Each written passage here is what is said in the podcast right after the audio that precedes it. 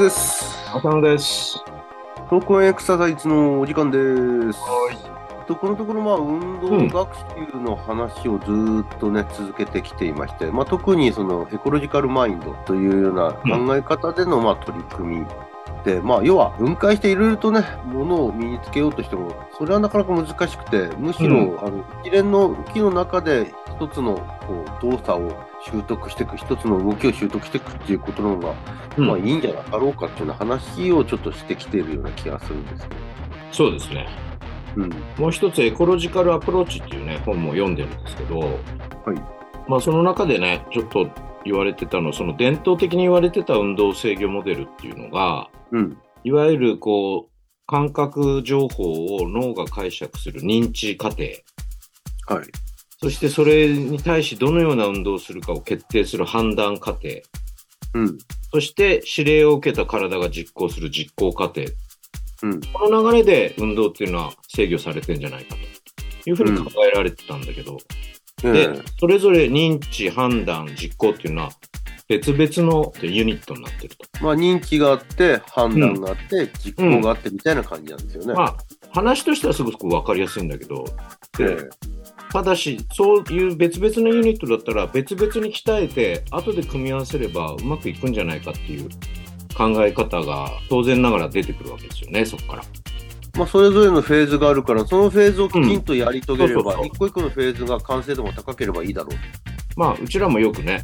動作を分析して、フェーズに分けて、それぞれのフェーズをやったりするっていうケースは少なからずあるんですけれども、まあ、それに近い感じなのかもしれない。そうですよね。あの、リハビリ場面の中、よく歩行のその動き、一連の動きを分割して、例えば、まあうん支えている、足の支えているどこだけのその指示の機能だけを上げるだとか、うんうんあるいは足振る時の誘脚の機能だけを上げるだとか、その歩行という一連の流れをわざわざ分解して、その一つの分解したものを強化するみたいなことは、まあよくやってることですよね。ね。で、まあ、もちろんそれは分解した後、だんだんまた広げて一連の動作につなげていくっていう過程が必要だと思うんだけど、うん。でもそういう一回分解して、例えばじゃあ認知機能だけ高めようっていうんで、例えばバレーボールの選手に、そのニューロトラッカーっていう、まあ、いわゆる動体視力を鍛えるような機械ですかね。うん。それでボールがどこにあるかという判断をしやすくするための認知能力を高めようっていうトレーニングをしたんだけれども、うん実際のこの試合場面でそれが活かされたっていう結果は出なかったっていう、まあ、実際論文っていうか、うん。あー実験っていうか、そういうのがあるんですよね。うん。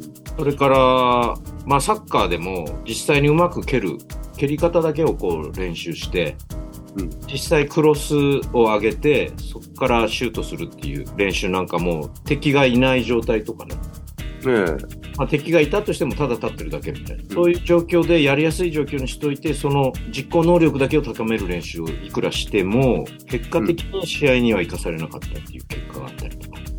うん。そういう、まあ、言ってみれば、要素還元主義っていうんですかね。要素に分解して、それを後で組み合わせればうまくいくっていう考え方は、特にこと運動に関しては成り立たないんじゃないかと。これあの、体は行くのところでもね、似たようなことが出てましたよね。うんあの、ピアノの話で出てきましたけど。そうそう。うん。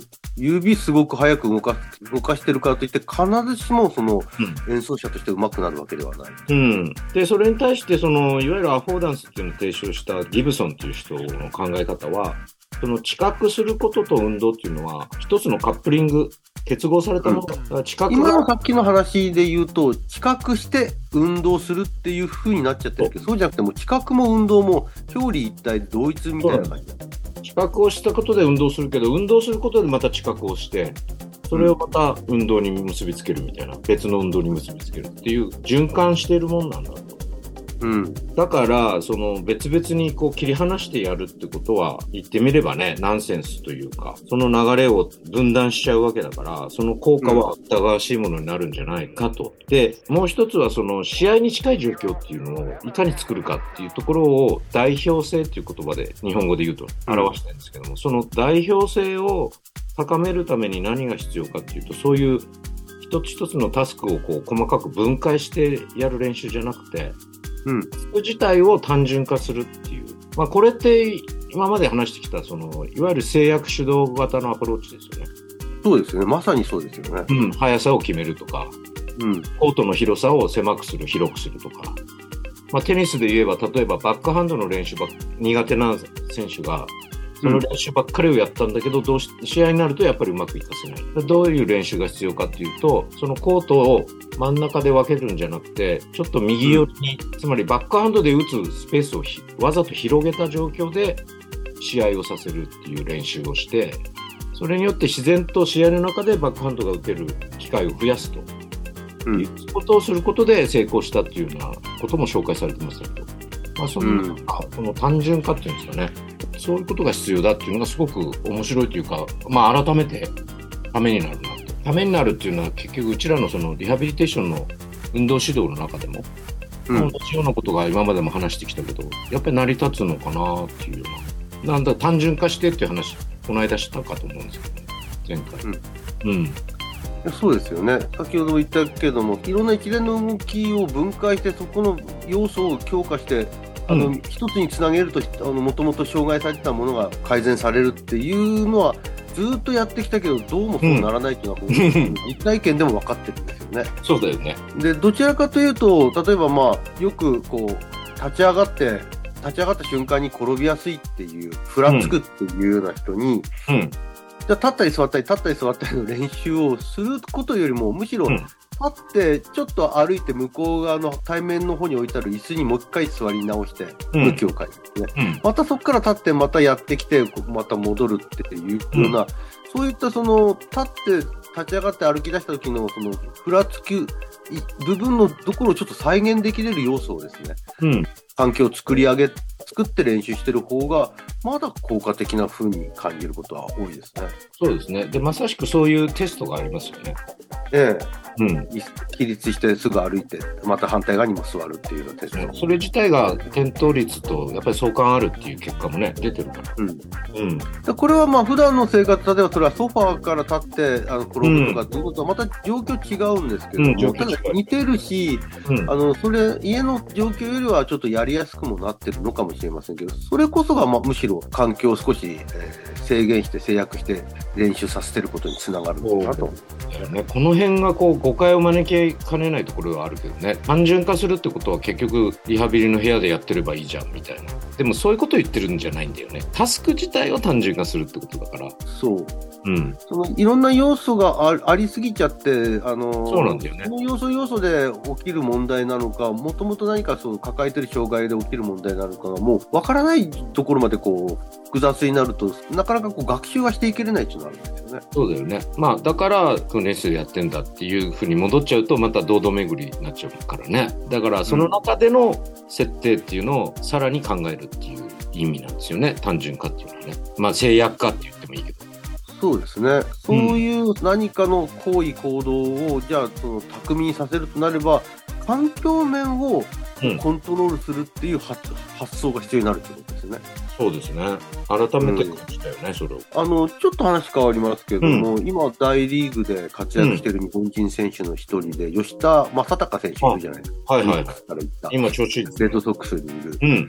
うんあの、吉田選手、まあ、WBC が終わって、まあ、うん直後、あの、開幕して、当初ちょっとあまり成績良くなかったですよね。よくなかったですね。うん出なかったですよね。で、その時にバッティングコーチがですね、視野を少し制約する、まあ、サングラスというかメガネをですね、正尚選手にかけさせたんですよ。どういうふうに制約させてるかというと、両端をですね、うん少し見えなくしてるというか、覆ったんですね。両端の一部。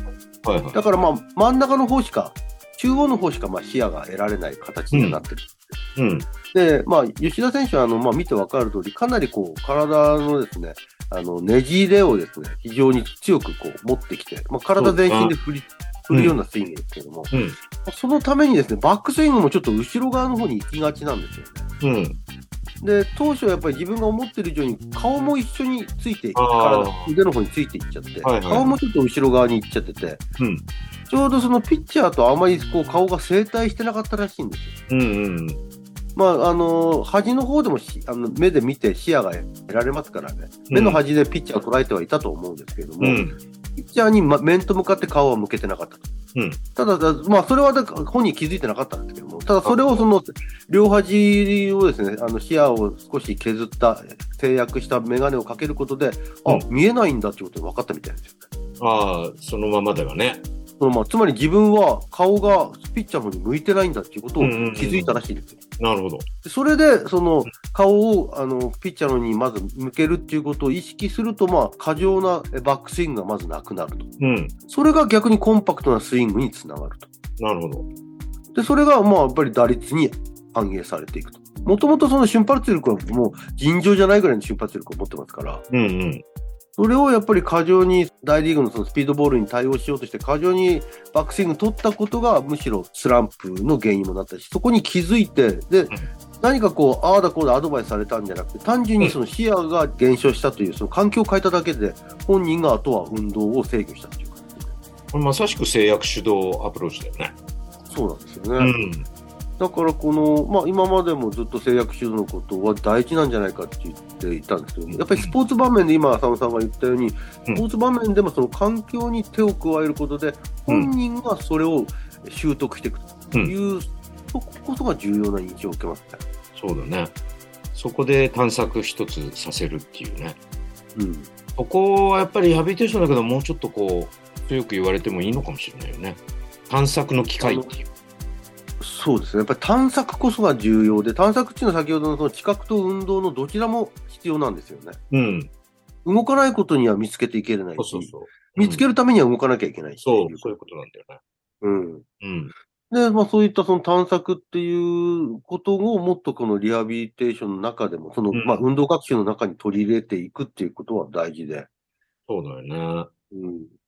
で、どうしてこう逆に今までその動作を分解してやってたのかっていうことの一つに、その体行くの中にも書かれてあったんですけども、うんまあ、19世紀、その、1800年代ですけど、19世紀いろんな技術開花しましたよね。その一つにそのカメラだとか、そのビデオがあったと思う。あはいはい。ああいったその動きを初めてですね、いあの、記録することができたわけですよね。そうだね。モーションピクチャーっていうかね。そう、モーションピクチャー。で、その記録したものはコマになってるわけですよね。うん。そのコマは、今まで一連の流れの中でこう動いてたものは全部コマで分かれてるんだっていうことは逆にその19世紀に気づいたらしくて。うん。だったらこのコマに何か加えれば、その全体が良くなるんじゃないかっていうのが、一つ一つの分解したトレーニング法の何かあの背景があるらしいんですよそうだね。そのコマのちょっとこう、逸脱した部分を見つけて、そこを修正しようみたいな。うん。ところが、これってその前後があって、その逸脱が生まれるので、やっぱりフローっていうか、流れがあるものだから、そこの部分だけストップモーションで変えても、やっぱり動きには結びつかないっていうのは、まあ、割と容易に想像はつくんだけどね。そうですね。で今のコマの話ですけど、まあ、昔のそのフィルムの技術から言うと、ああやってコマ撮りになりましたけど、今のように例えば非常に超高速の、うん。えっと、でと録画したりするとですね、うん一つのコマと一つのコマの動きの違いも全くわからないわ からないぐらいだよね。まあ、もちろん動いてる違いはあるはずなんだけど、全く認識ができないぐらいの違いしかなくなってるんで。それだけ生の動きに近い形。そう。ということはやっぱり細切れでやろうとしても結局は一連の動きの中を制御するのには、単にそのコマの粗さだけのことで対応するしかなくなっちゃうんで、うん。コマが粗い部分だけこう、粗い部分のことだけに対応してても、全体の流れの中にはあまり寄与しないっていうのは、まあ、なんとなくわかる気がしますね。まあ、細かい分析はね、可能になるけど、それが実際の運動指導の中にフィードバックされないというか、ちょっと別物のように考えた方がいいかもしれない。そうですね。うん。ただ、こう逆にじゃあ、試合の能力を上げる、結果を上げるんだったら、じゃあ試合いっぱいやってればいいじゃないのって。うん。あるんだけど、それはまた逆に先ほどの複雑な状況はただ複雑のままで放り投げられてる。そうそうそう。で、ただ、下手したら疲弊するだけだね。そうなんですよね。うん。ポイントとしての制約をどう加えるかってことですよね。そうですよね。だから歩けない、歩く歩行困難の方が、じゃあ家うん帰って頑張って歩いてりゃそのうち歩けるようになりますよって。言っててもそれはまた違うわけなんですよね、だから。そうね。そうしたら、うちらの存在価値も、うんなくなるわけで。うん。やっぱりうちらの存在価値ってそういう機会を与える探索の機会を与えるデザインするっていう立場なのかなっていうふうに最近は特に思いますね。うん、確かに。うん。まあ、そのことをかなり意識してやっていきたいなと感じましたね。こそがサイエンスアートの部分なん。だなっていうふうに、ちょっとなん。となく理解してたけど、そういう薄い表面上の理解じゃなくて、やっぱりそういうことをデザインをするっていう意味ではアートの部分もあるし、だけどそれはサイエンスにこう還元されて結果をちゃんと示すっていう、その両方っていうのがより深まって解釈できたって感じがしますね。なるほど。最後いい感じでまとまりましたね。まとめにつもりじゃなかったけど。いや、また何か、やっぱりこれはやっぱり探索っていうこと、そして環境ということはもうついて回るキーワードだと思いますんで。そうだね、そのどうやって探索するかみたいなことをいろいろとまたん提言っていうかね、大げさに言えば、できたら、もしくは仮説的にいろいろ議論できたらいいなと思いますね。わかりました。ありがとうございます。はい。はい。